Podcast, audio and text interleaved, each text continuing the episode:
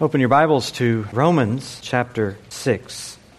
We have um, spent, as you know, some time now in this passage, three messages covering the first 14 verses, and, and really focused on this one central and compelling question that Paul gives in verse 1 Are we to continue in sin that grace may abound?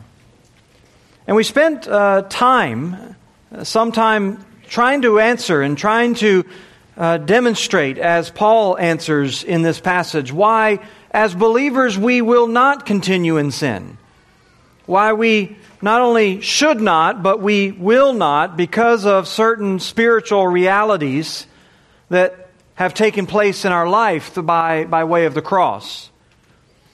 Well, we come today to verse 15 of this same chapter, and, and what we find is a, a slight variation, but substantially the same question, where Paul writes, What then? Are we to sin because we're not under law, but under grace? These two questions really come from the same notion, the same mistaken notion about the gospel and about, if you will, the, the new realities of Christianity through the new covenant.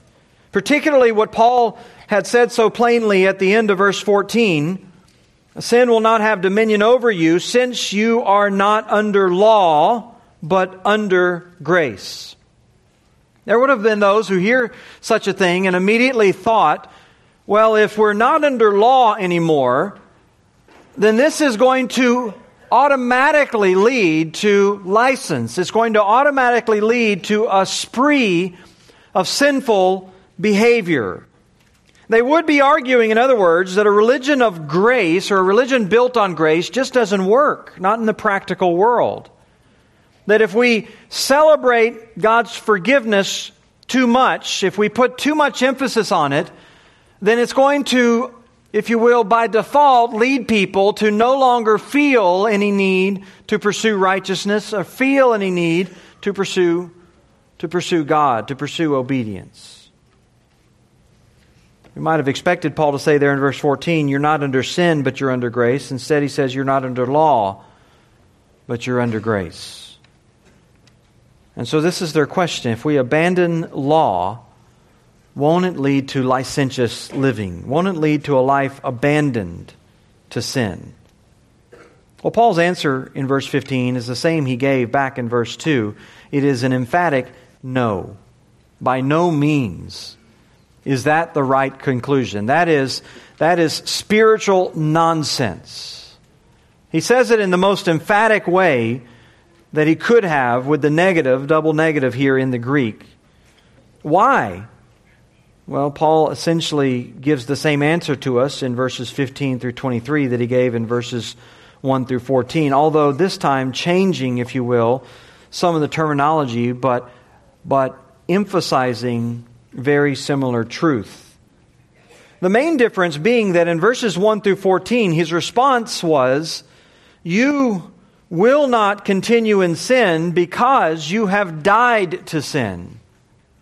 Whereas here in verses 15 through 23, instead of saying you've died to sin, his whole emphasis is you are a slave of God. These two truths basically presenting the same reality one in relation to your old life, you died to it, one in relation to your new life, you are enslaved to God. And these constitute, if you will, the combined idea on why a believer, when they become a believer, will experience such a radical transformation in their life that they will no longer walk in sin. They won't continue in it.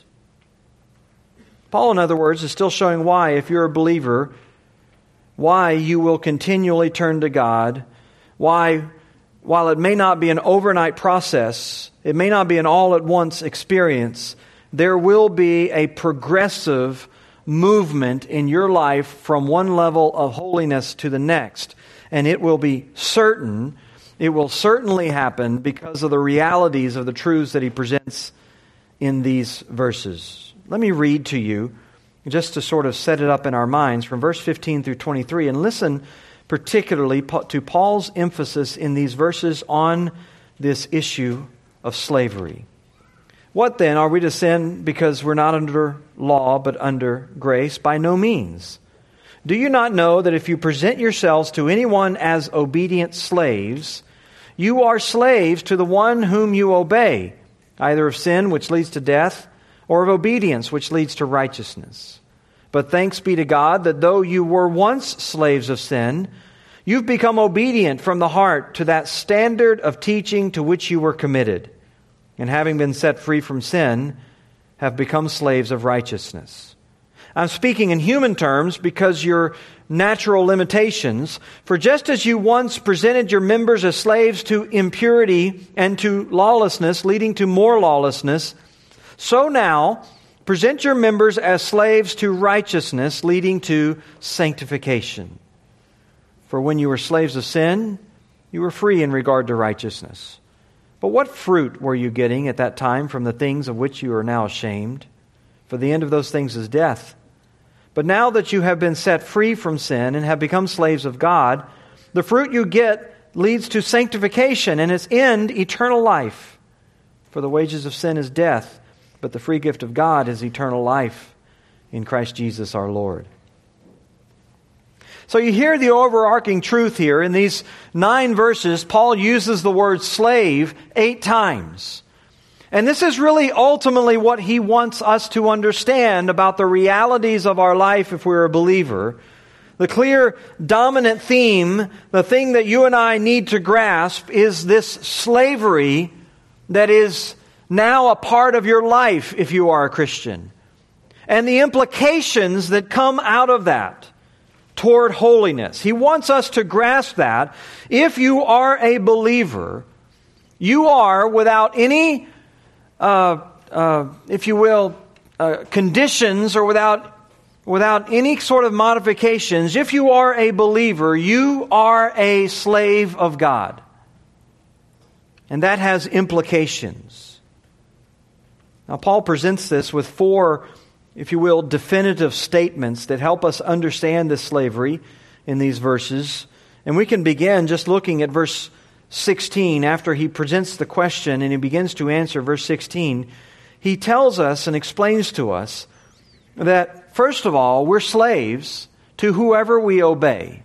That's his statement there. Do you not know that if you present yourselves to anyone as obedient slaves, you are slaves of the one you obey, either sin which leads to death or obedience which leads to righteousness. I mean, this is what you might call a self evident truth. This is why Paul begins the verse with that phrase Don't you know this? Can't you see this? Isn't this obvious to you? If you present yourself as an obedient slave, that person or that thing that, you're, that you are obeying is your master, and you are its slave. Another way to say that is your obedience proves your slavery. You are either enslaved to God or you are enslaved to sin. There is no middle option. The modern person who hears that, of course, resists that idea. He rejects it and, and resists it and, and denies it. Because in the modern mind, every person is sort of the captain of their own soul, the master of their own destiny. And nothing could be more fundamental to the way that people think of themselves, especially in our culture. One of the most cherished ideas of self identification is this idea of self or individual autonomy. That I not only ought to, but I can and I do make my own choices and my own decisions.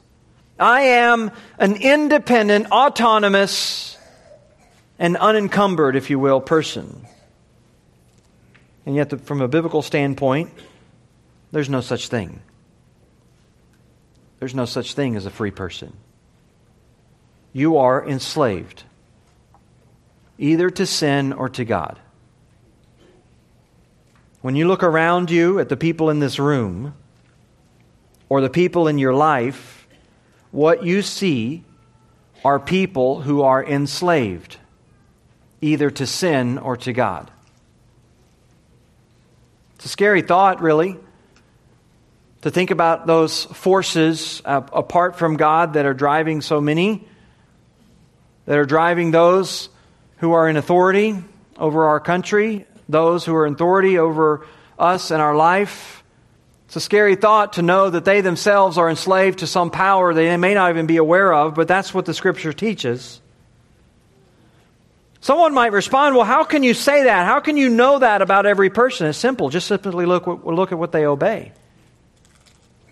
And the evidence is right there. Look at whether they obey God or look at whether they obey sin. And that will tell you whether they're enslaved. It's a self evident truth. And if you're here this morning and you are not obeying God, then you are obeying sin. If you're here this morning and you imagine yourself to be free, the master of your own choices, you're not. And the proof is in your behavior, it's in the way that you're living. If you're here and you're not in Christ, you are obedient to sin, you are enslaved to sin. In other words, you cannot stop sinning. You can't. You can try, you can commit yourself, you can turn over a new leaf, you can have a New Year's resolution. You can say you're going to change your ways, you can apologize to the people who you hurt, you can do all those things, but you couldn't stop sinning if you tried. Why? Because you're a slave to it. Because you're bound to it. In fact, you could test that truth out in your life. You could try to prove that you're free from the slavery of sin. You could try to prove that you can live without obeying it, but you'll fail. You'll fail because sin is your master. Without you ever realizing it, you have made yourself a slave. It might be the sin of drunkenness, it might be the sin of debauchery, it might be the sin of anger. It could be something like smug pride or arrogance. It can be all kinds of manifestations. It doesn't show itself in everybody's life exactly the same way. It might be sins of the tongue, it might be sins of behavior. But if you're not in Christ, your life gives all the evidence of someone who's enslaved, even if you've never noticed it before. It's a self evident truth. It's simple enough. If you look out into a field, and you saw a bunch of workers laboring in the field, you would conclude that they are working for its owner, right? Whether it is Uh, employment or whether it's by slavery, depending on how the economy is set up, you would conclude that these workers worked for the owner of the field. If I go out there and see in your life and see sin going on in your life, I would conclude that you are serving sin. So, in like manner, when you present yourself as obedient to sin, you're giving evidence of who your master is. But on the opposite hand, Paul tells us if you present yourself to God for obedience, you give evidence that God is your master. You are his slave. You present yourself to him to obey him. And, as he says here, it leads to righteous living. Your obedience, in other words, is the litmus test of where you stand in Christ. And, and in this test, there, there are these only these two possibilities obedience to God or obedience to sin. The natural man recoils. He doesn't want to think that he's enslaved. He may not feel enslaved, although at times he, ha- he might admit that his life feels out of control. He might feel the unpleasant and destructive consequences of his tongue and his behavior and his sinful isolation or whatever it might be. Sometimes he might feel trapped in all the rubble of the destroyed relationships around him. But he doesn't want to relinquish the life of sin that he has. And so he remains trapped. He remains enslaved. They don't want to admit their slavery. The suggestion to them sounds absurd. In fact, the unbeliever, the unbeliever actually thinks that by coming to Christ, it actually means giving up all their freedom.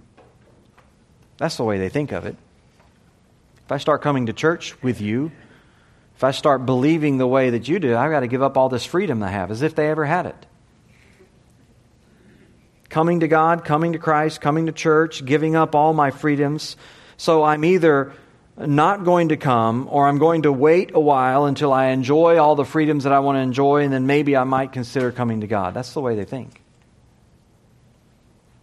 But if that's you, you've simply believed the same lie that Satan has suckered and deceived people with for ages.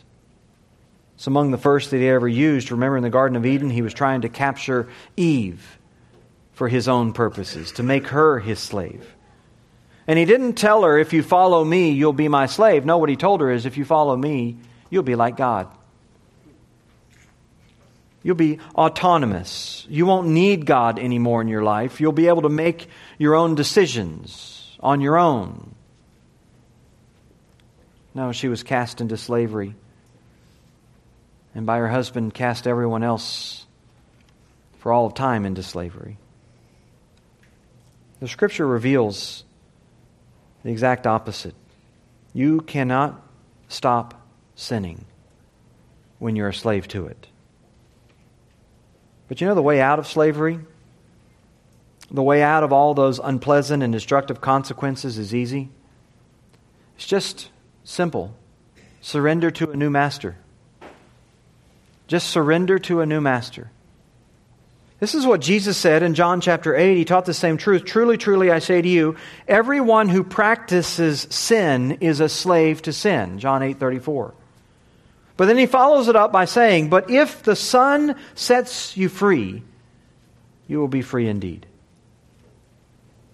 So, the pathway to freedom from sin, the pathway of, of conquering and freeing yourself from the mess that you're making with your life, the mess that your sin is making and enslaving you to, the pathway to freedom from all that is only found through Jesus Christ.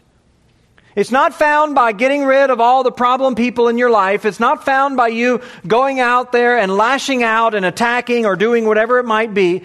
That freedom is found, Jesus says, when the Son makes you free. That's when you're free indeed. As a number of writers have pointed out, during the American Civil War, there were actually some slaves in southern plantations who were persuaded by their masters to fight alongside of them against Union soldiers. Now, who knows what ultimately was used to convince them, but the sad reality is they were fighting against the very force that was there to free them. And here you are today, if you're an unbeliever, fighting against God, resisting His word, resisting the call to the gospel enslaved to your master, Satan and sin, and fighting against your emancipator, Christ, all the while. Trying to block him out of your life. But if you're a believer, Paul says, the same truth applies. You are defined by who you serve. If you serve sin, you have no claim on being a Christian, but if you serve God, it gives evidence of your enslavement to Him. And Paul's not trying to present this as some, some uh, sort of obligation that you need to uh, understand and begin to employ. Uh, employ. He, he's presenting this as a reality. He's just stating it as a fact. He's not informing you that you have this as an obligation and, and therefore you need to begin doing this. He's saying if you are a believer, the evidence will be there by what you serve. You've come to God, you've enslaved yourself to Him, you've given up your life so that you may find it, you've taken up your cross so that you can follow Him. And so the evidence will be there. It doesn't make any sense that you would be set free by the power of the cross and of the gospel and then go back to your slavery. That, that, that is nonsense. Paul's whole point is that's why you won't continue in sin. You've been set free. It's not as if that at some point you were a slave and then you became a slave of Christ and then you go back to your slavery. Having been set free from sin, you no longer obey it. I don't know if you've ever heard of Checkpoint Charlie, that famous place in the Berlin Wall before it was taken down, which was widely known because it was the easiest way, it was said, in order to immigrate or to steal across from East Berlin to West Berlin. And there are all kinds of these famous stories about people, you know, ramming through the gate with their car or cutting under the bars with their convertible or, or even just, you know, running across the fields and, and some of them losing their life and, and uh, uh, braving the barbed wire and all these things. But you know, in all of those stories that are told, there's never a story about someone running from the west back to the east. It doesn't make any sense. Having been freed from that, why in the world, who in the world would ever want to go back to the slavery? And so Paul says, look, if the Son has set you free, if you have come to know Christ, you will be a slave of God. And it will be evident in the way that you live. It'll be evident in the things that you obey. This is exactly what John teaches us in 1 John 3. No one born of God makes a practice of sinning, for God's seed abides in him, and he cannot keep on sinning because he's been born of God. Why won't he keep sinning? Because he's been born of God. He's been born of God, he's experienced a new birth.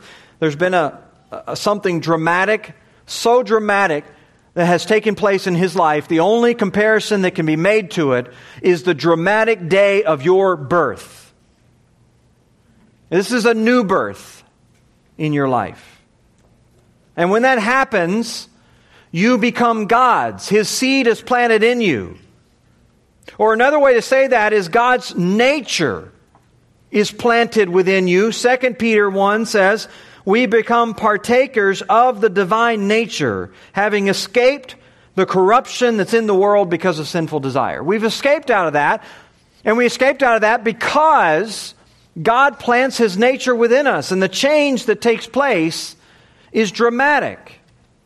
It's, it can be compared to the healing of a blind eye. You know the way uh, uh, uh, you, you heal a blind eye, obviously not by just turning up the light and shedding more light on it. You heal a blind eye by something fundamentally changing in your life. And in like manner, when you come to Christ and when you come to God, when you come to salvation, you don't come to salvation because you're adding just a bunch of ritual into your life. You're not coming to God because you're just adding a bunch of church involvement to your life.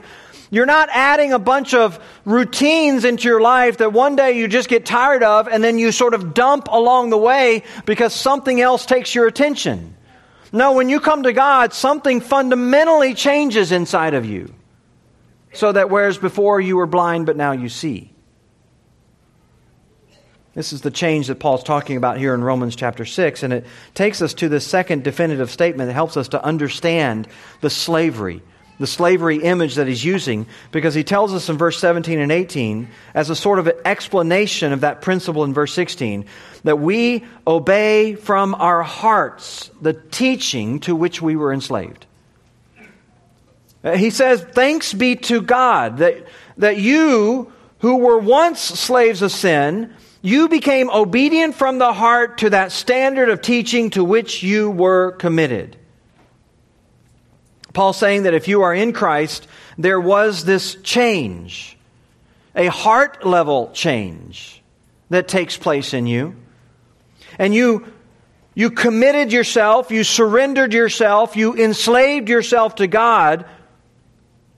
Or, or more specifically, what he says here in this verse, that you enslaved yourself to a standard of teaching.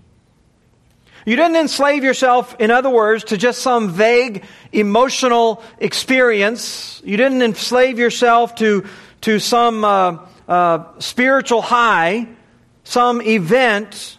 If you're a believer, certainly there was emotion when you came to know God, but but you didn't enslave yourself to that. What you enslaved yourself to is literally a pattern of teaching. In the Greek, it is tupos, a kind of a mold that people would use sometimes to pour molten metal into to form something exactly after the mold. And what he's saying is that you, you committed yourself, you enslaved yourself to a certain pattern, a certain defined mold of teaching. Your move to follow Christ wasn't just some emotional event, it was a commitment. In fact, if it, if it was nothing but emotion, what you'll see is that before long there will be just simply disappointment and disillusionment because those emotions will lead you up, but they'll also lead you down. They'll lead you into all kinds of false places. But being a believer is not enslaving yourself to emotions. It's enslaving yourself to a pattern, to a definite mold of teaching. We might say to a doctrine. Not that we're, as we said, unemotional, but we're not submitted to our emotions. We don't obey that. We submit ourselves to the teaching. And you'll notice what Paul says this obedience doesn't arise from coercion. It's not like someone has brought a Bible and beat you over the head with it and, and harangued you through the night and made you feel guilty so that they could finally drag you through the doors of the church. This isn't external motivation. Paul says, you became obedient from the heart. In other words, God's seed is planted within you, and there's an internal change in your heart. Or we might say, we obey Christ and we obey Him wholeheartedly. You are, in that sense, the ideal slave. You're not a, a one who is serving by way of, uh, of an eye pleaser, as Paul says in in Ephesians chapter 6. You're doing it from the heart. This is the mark of a true believer. His or her desire for obedience arises from within. Or as Jesus said it, the fulfillment of God's demands are that we would love God with all of our heart and soul and mind and strength. It is comprehensive, it involves every part of you mind, spirit, body, emotions. And that's the reason why, if you're enslaved to God, it doesn't feel like slavery. That's why you're here this morning. You're enslaved to God, but you don't feel like you're in slavery. Because what you're doing, all the things you're doing, are delight. You're doing them from your heart. And why do you want to do them? Because you understand the teaching. Why do you want to do them? Because you understand the pattern of doctrine that was presented to you. It's not as if you're perfect. It's not as if you never sin. But when you do sin, your desire drives you back to God. Your desire drives you back to the Word. Your desire drives you back to prayer. It drives you back to Christian fellowship because those are the things that are emanating from your heart. Those are the things that are demonstrating the change that's taking place in you. Now, it's interesting here because Paul's talking about obedience to a pattern of doctrine, a pattern of teaching. In other words, he wasn't just talking about some self styled Christianity or some, some uh, vague picture of what Christ is. He apparently had in mind a particular uh, uh, set of doctrines, a particular pattern that was delivered to these Roman believers some form of teaching. And he's obviously not talking about the law because he says in verse 14, we're no longer under the law. But to say that you're no longer under the law doesn't mean that you're no longer under anything. Doesn't mean that you no longer have anything to obey. For the believer, the law has been replaced as, uh, as in its governing authority, in its enslaving authority, it has been replaced with a new pattern of teaching. We might call it the apostolic pattern of teaching. But whatever it is, there's no such thing as a Christian who doesn't have anything to obey. There's no such thing as a believer who can just simply ignore obedience in their life because they're no longer under the law. They've been committed, they've been enslaved to a new teaching. It encompasses everything that is explicitly taught to us in the Word of God, whether it's the explicit commands and principles of the New Testament or whether it's the implicit examples from the Old Testament. It's all the Word of God and it's all authoritative to us. And it is by this heart level desire for obedience that we become slaves. And so it doesn't feel like slavery. Because nothing that you do from the heart can fully be compared to slavery. You're doing those things willingly, not by compulsion. Sort of like the old saying if, you're, if the thing you do for a living is the very thing you enjoy doing, it's not work anymore, right? Well, if the very thing that you're asked to do is the very thing you want to do from the heart, you can't call it slavery. Which is part of the reason why in verse 19 Paul takes us to this third definitive statement so that we can understand this slavery. He tells us in verse 19, we will obey whatever we present our members to as slaves.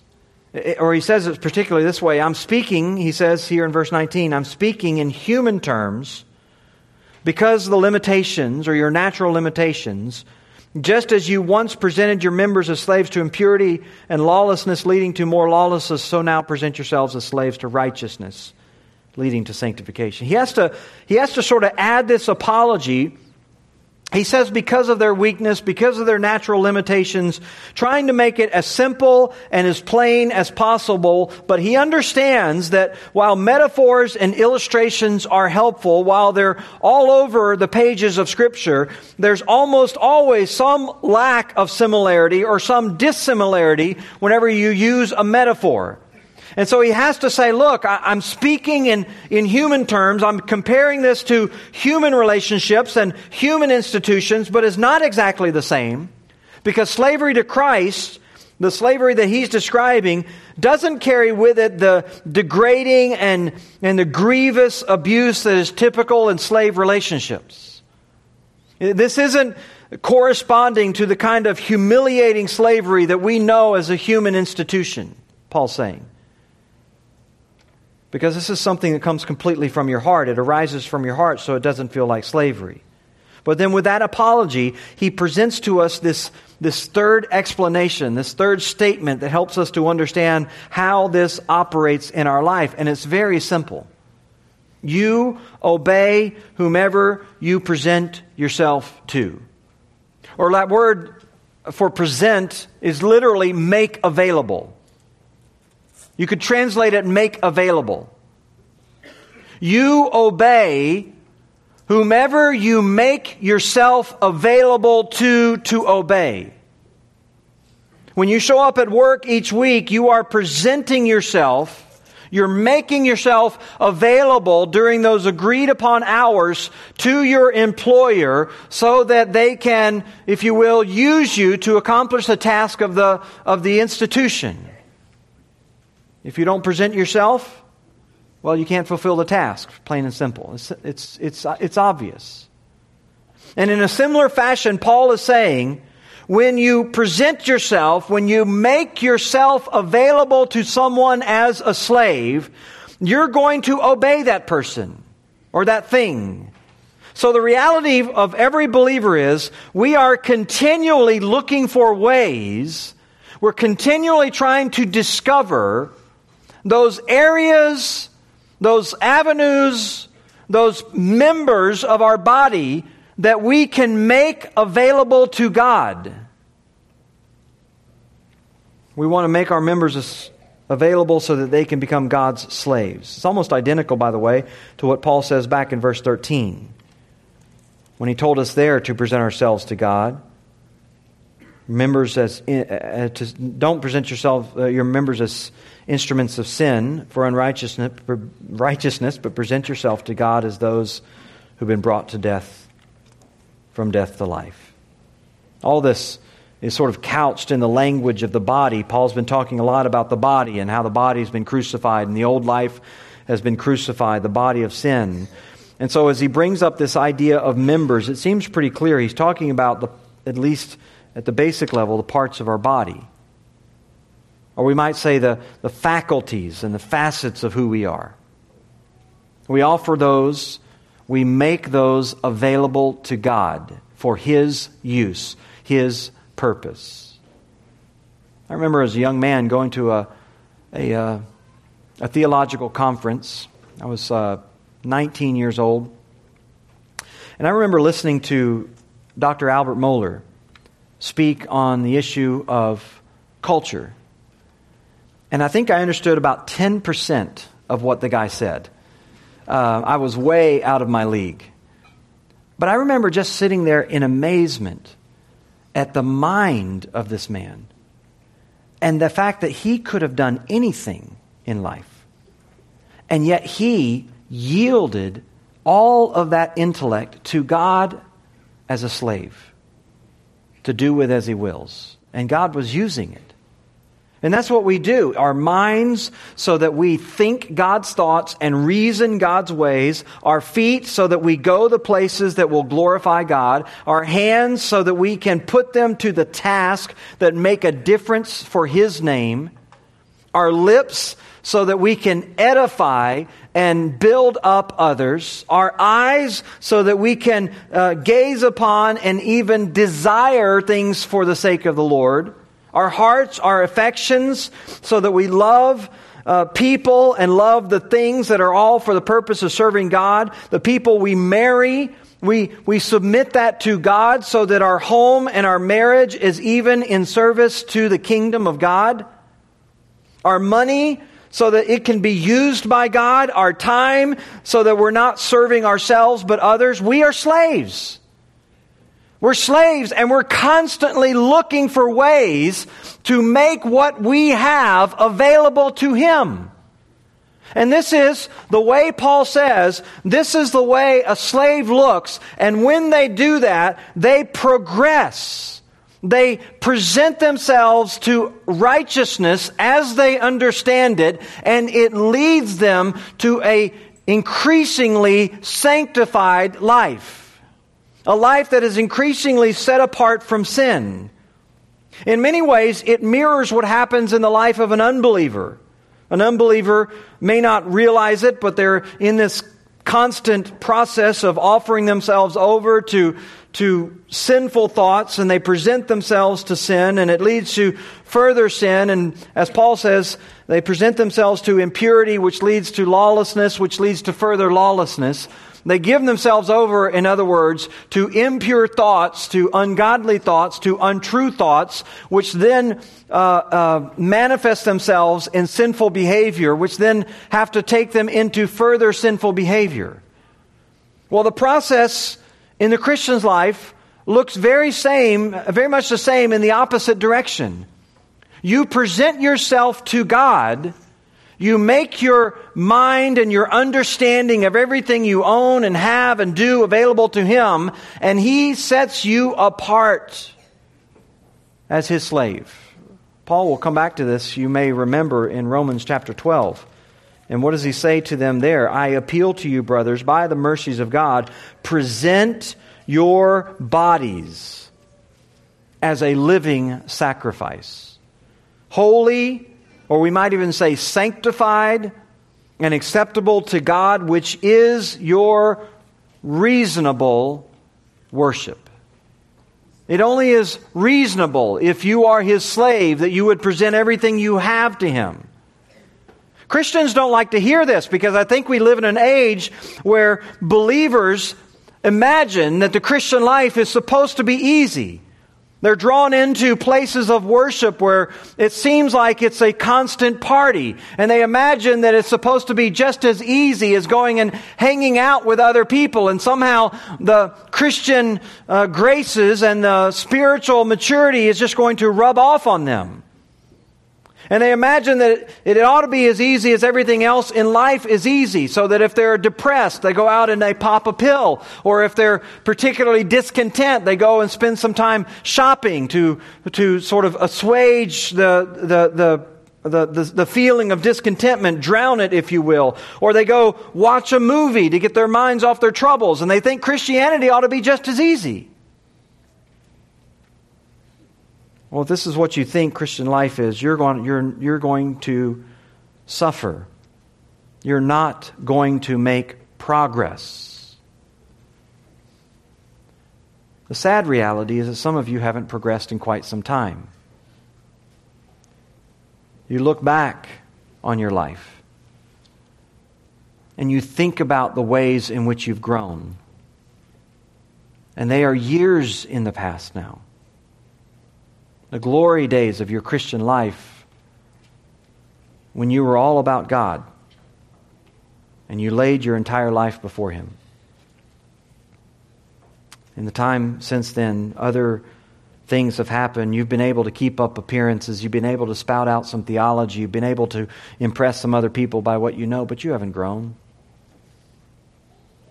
You haven't pressed into those new areas of your life that have been untouched by God and made them available to Him. Trying to guard and keep them for yourself. But this is an ongoing process, Paul says. You keep making yourself, you keep making your members, you keep making the individual parts of who you are one by one available to the Lord. And in this daily process, the Lord uses it to lead you into greater and greater pathways of sanctification. Well, that leads us to the fourth uh, definitive statement explaining this slavery to us, and that is in verses 20 through 23. Paul tells us we'll either receive death or life, depending on our master. This is the summary, if you will, of the whole thing. He says, When you were slaves of sin, you were free in regard to righteousness. But what fruit were you getting at that time from the things of which you're now ashamed? For the end of those things is death. There was a, a, kind of freedom, he says, when you were a slave of sin. You were free in the sense that you felt no obligation to God, to his standard of righteousness. It was a freedom uh, or I should say, a sense of freedom that you had, but it wasn't real freedom. It wasn't. Why? Because of the consequences. Paul says, What fruit were you getting from that so called freedom? Those things of which you're now ashamed. What was the outcome? What was the consequences? Well, the end of those things was death. So the fruit, Paul indicates, is first of all shame, and secondly, ultimately death.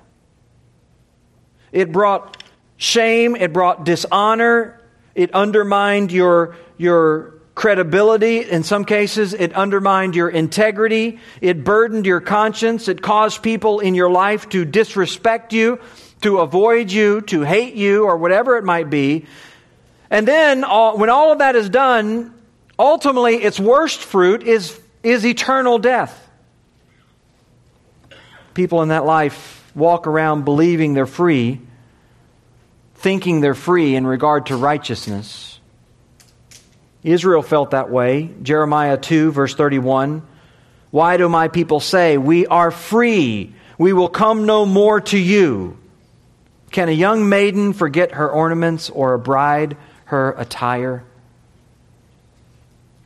In other words, you might want to be free from the constraints of your attire, free from the burdens of your clothing walk around unclothed. But what's the result of that?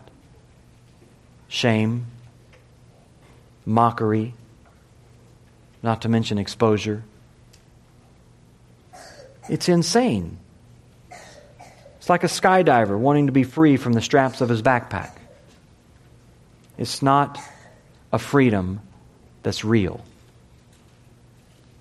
You're locking yourself into doom. You're locking yourself into death. But that's the way you see yourself if you're proclaiming your freedom from sin.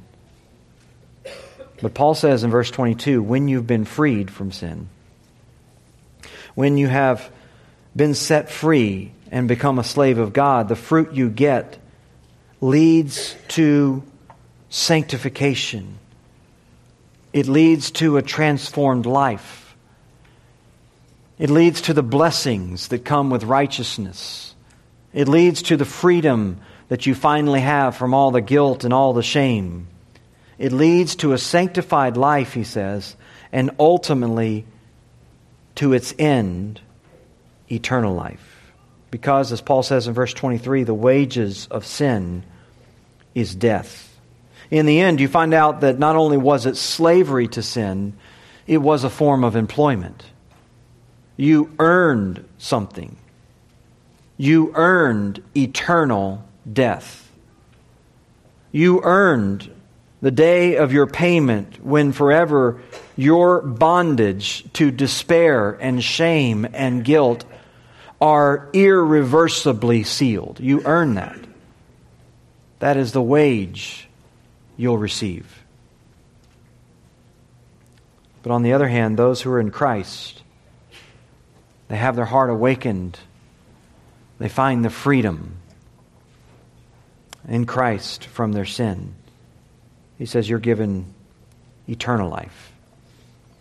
And all the praise and all the honor goes to Him.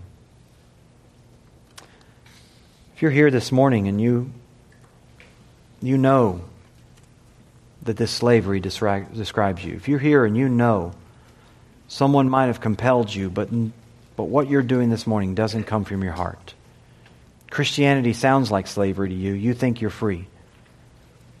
I want to tell you something very plain. God has brought you here. God has brought you so you can hear this message so that some, some point, at some time in your life, you would hear the truth. You're not free. You're not free. In fact, you're very much in bondage and very much headed for eternal punishment. But if the Son makes you free, you will be free. And so, our invitation to you this morning is when we close here in prayer in just a moment, that you wouldn't leave this place without finding someone that you know knows the Lord and would talk to them about those things about which you are now ashamed and find the forgiveness that comes in Christ and the freedom that comes by the power of the cross. Let's stand together. We'll be dismissed with a word of prayer. Father, we're grateful to you that you have set us free.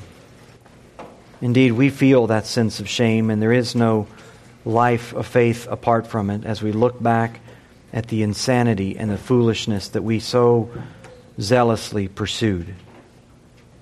Oh Lord, how blind we were, how trapped we were, even when we didn't see it.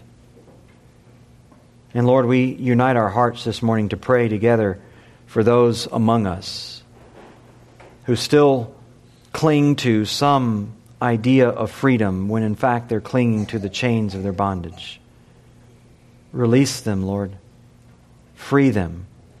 Flood their heart and their life with the light of the gospel. Grant them eyes to see and ears to hear, that they might respond to the truth and be free indeed. And for us, Lord, help us if in any way we have closed off and no, not made available to you every part of our life. Help us to press forward to the high calling of Christ, to yield up to you everything we have, for indeed we're not our own. We've been enslaved to you, and it's our delight, not only here, but for all eternity, that we will be yours. That everything we have and everything we do yielded in service to your name. And we we reap the benefits. Bless you, Lord, for your grace and your kindness and your mercy. We pray in Christ's name. Amen.